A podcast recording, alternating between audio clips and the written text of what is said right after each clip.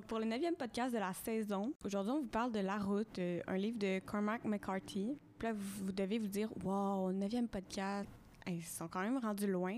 Ben, nous aussi, on trouve qu'on est rendu loin parce que quand on a juste deux visionnements par épisode, des fois, on se pose des petites questions. On fait, on fait pas ça pour les autres. Non, mais c'est ça, blague à part, on le fait euh, pour notre divertissement personnel. Puis c'est vraiment, je mets en phase sur divertissement personnel. Donc, comme mentionné, aujourd'hui, on vous parle de La route de Cormac McCarthy, qui est un auteur américain, également scénariste à la télévision et au cinéma. Il s'agit d'un auteur reconnu dont six de ses romans ont été adaptés au cinéma, notamment No Country for Old Men, qui est un film réalisé par les frères Cohen. Moi, j'ai eu la chance de le voir dans un cours d'histoire au secondaire. La route a été publiée en 2006. C'est le troisième roman de McCarthy qui est adapté au cinéma. Donc, il met en vedette Viggo Mortensen, mieux connu sous le nom d'Aragorn dans la trilogie du Seigneur des Anneaux. Si, comme moi, vous êtes fan du Seigneur des Anneaux, mettez un petit j'aime à notre podcast, ça nous aiderait beaucoup. en 2007, le roman a reçu le prix Pulitzer. Pulitzer, bref, je sais pas trop comment le dire, mais c'est un prix américain qui est remis par l'Université de Columbia à des journalistes, des écrivains. Bref, c'est un prix littéraire. Sur une terre post-apocalyptique, ravagée par un cataclysme. Ah, c'est- ok, je bout-là. Sur une terre post-apocalyptique, ravagée par un cataclysme dont l'origine est inconnue, les animaux et les plantes disparaissent tandis que quelques humains survivent. Dans ce paysage de cendres où règne le froid et la faim, le plus grand danger est le cannibalisme. Un homme et son jeune fils veulent rejoindre la mer en direction du sud. Mais sur ces routes désolées où la barbarie a repris ses droits, il faut trouver un espoir de survie. Ce livre où la lumière et le bonheur n'est pas au rendez-vous nous donne une perspective autre que ce qu'une possible fin du monde pourrait avoir l'air. Et sur ce, passons à nos appréciations puisque je pense que le résumé dont je viens vous faire entendre nous en donne assez. Je pense que t'as dit le punch. Non. C'est une blague parce qu'il n'y a pas de punch dans ce livre. Alors, passons avec notre appréciation globale. D'abord, je pense que faut faire attention parce que c'est un livre justement qui a été primé avant l'apparition de la traduction française. Fait la plupart des gens qui l'ont lu en français savaient déjà que c'est un livre primé qui était comme parmi les meilleurs livres quand ça a été publié. Ouais. Fait que je pense que l'être humain a un biais quand il sait que c'est un grand livre, tu sais.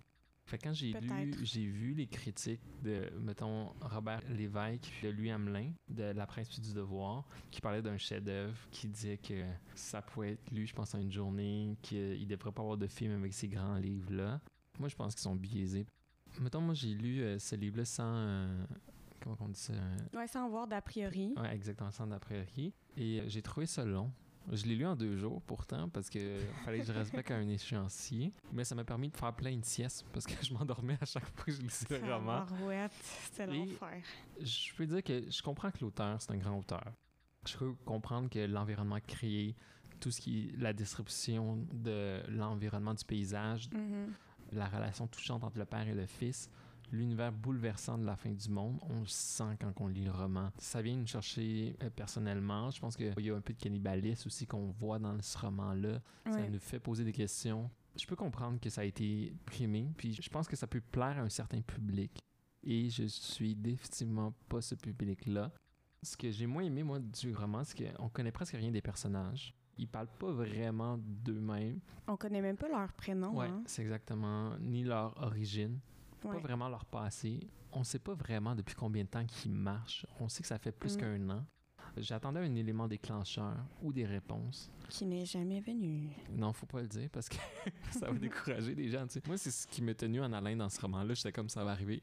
Même chose pour moi. On dirait que. Bon, bref, je reviendrai là-dessus plus loin, là, dans mon plaisir à lire le livre, mais moi aussi, c'est ce qui me tenait en Ben, c'est toi qui m'as dit, genre, la- après la page 30, ça commence. Ou, tu sais, je sais pas comment tu m'as dit ça. Fait que moi, j'avais espoir. Puis là, j'étais comme, ah, 50, c'est pas encore là. Ben, c'est parce que moi, les 30 premières pages, j'ai trouvé que c'était très répétitif. Mais, tu sais, on sait pas plus qu'est-ce qui a causé la fin du monde. Non, c'est comme très vague. Hein? On sait pas où il habite, puis on a comme des petits indices que c'est sans doute en Europe, mais on sait que c'est pas en Espagne. Ben, je pense qu'il arrive en Espagne, peut-être. Comme je l'ai déjà dit précédemment, moi j'aime beaucoup les fins, des revirements qui arrivent à la fin, puis me faire apprécier le roman. Finalement, il y a une fin, il y a quelque chose qui arrive Ouais. que j'ai quand même trouvé très décevant. Moi, je l'ai deviné, là, à genre 100 000 à l'heure. Ouais, alors voilà, Euh, je pense que ce roman peut plaire à des lecteurs avancés, avertis, qui reconnaissent justement des plumes d'écriture qui sont plus... euh, Pas particulière, mais je veux dire, le- les mots aussi, moi, j'ai dû chercher beaucoup de mots dans le dictionnaire. Parce qu'il y avait des mots, j'avais aucune idée qu'est-ce qu'ils signifiaient. Mhm. Donc, ouais, c'est une plume d'écriture moins commune, si je peux dire. Voilà. Si on peut y aller sur euh, l'originalité. J'ai trouvé l'histoire originale, puisque dans cette fin du monde-là, le plus grand danger, c'est le cannibalisme. Puis c'est pas quelque chose de commun. Tu sais, on a déjà vu des films où, bon, euh, c'était comme un gros, gros, gros tremblement de terre, un autre où il y avait des météorites, bref. C'est aussi original d'écrire un livre linéaire et sans surprise, mais c'est pas mal tout pour moi. Tu sais, je veux dire, c'est original, mais je pense que puisque j'ai pas su apprécier peut-être le livre comme je devrais l'apprécier, ça se résume pas mal à ça. Ouais, parce que moi, en même temps, je pense que j'admets que je suis peut-être un lecteur inculte ou qui manque de connaissances pour apprécier ce roman-là, parce Ouais. que c'est vraiment un roman qui a gagné beaucoup de prix puis que les gens euh, encensent. Mais je suis pas d'accord avec euh, le critique québécois qui dit que, on devrait pas faire de film de ce grand livre-là. Pour moi, je pense qu'un film aurait été plus intéressant parce qu'on aurait pu voir justement euh, les paysages euh, Mhm. qui sont décrits longuement dans ce roman-là. Puis que je me perdais un peu parfois. J'étais comme plus certaine d'où est-ce que je me situais. Est-ce que je me situe dans les bois? Est-ce que je me situe dans la route? La route est où par rapport au bois? Parce que, tu sais, si on peut résumer le livre qu'ils marchent, ils ont froid, il y a de la cendre partout, puis ils ont faim. Moi aussi, c'est ça que j'ai écrit. J'étais comme les trois grands thèmes. Le froid, la faim et la peur de la mort. Euh, voilà. Moi, si on peut parler d'originalité, tu permets? Oui, c'est ce qu'on vient de dire. Ah, ok, excuse-moi. Eh boy. Je pense que c'est un roman qui est de moins en moins original. Peut-être que dans le temps qui a paru en 2006. Sept. Euh, 2006, oui. Ouais, ça l'était. Ouais, ça fait quand même Mais- euh, 14 ans. Euh, il y a un film de Will Smith qui est euh, justement, c'est la fin du monde, puis c'est un des survivants. Fait que ça m'a fait un peu penser à ça. J'ai peut-être trouvé original, même un autre film de Will Smith, que c'est la relation père-fils, qui sont un peu pauvres, tout ça. Fait que je sais pas à quel point je peux le trouver original. J'ai mis un 7 sur 10 sur peut-être la façon que euh, l'auteur arrive à nous faire euh, remettre en question peut-être notre société, parce que Mm. vraiment, on voit les ruines des immeubles, de- d'épicerie, puis de notre consommation, puis de ce qui reste, puis on se demande vraiment ce qui est important. Fait que ces ré- réflexions peut-être un peu plus philosophiques sont intéressantes. Voilà. Ouais, mais j'ai, outre euh, l'histoire que j'ai peut-être moins appréciée, il y a vraiment une relation entre le père et le fils. C'est quand même, euh, c'est touchant. Puis l'histoire, après ça, tu te dis, tabarouette, tu développes de l'empathie pour eux, là. Vivre dans ces conditions-là. Puis ton but, c'est d'aller au sud pour ne pas vivre un autre hiver. Comme ça te fait beaucoup de questionner sur, euh, comme tu dis, notre société. Là, nous, on habite dans un appartement, on habite dans une maison. Sais, on pense pas à la fin du monde, mais le jour où ça va arriver, est-ce qu'on va être préparé?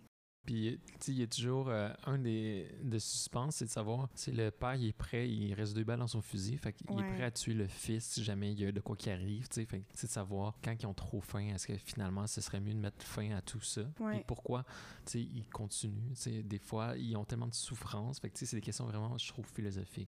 Puis l'écriture, Ouais, l'écriture, moi, comme j'ai dit, j'ai trouvé le style d'écriture recherché. Il y a beaucoup de mots dont j'avais aucune connaissance, mais même si je les ai pas tous cherchés dans le dictionnaire, au fil du roman, tu comprends un peu ce que ça veut dire par euh, l'atmosphère ou la mise en contexte. Voilà. Aussi, j'ai aimé le fait que c'est c'est pas des chapitres définis, mais c'est comme des petits paragraphes. Donc, chaque paragraphe parle, ben, c'est soit un moment ou euh, une journée ou. euh, ça- Tu sais, il y a comme des pauses entre les, les paragraphes. Permet de, ça te permet d'arrêter le roman un peu n'importe quand, là, si on veut, de faire une pause du roman. Moi, j'ai Mhm. apprécié ça. t'avais-tu une note? 8 sur 10. Ok.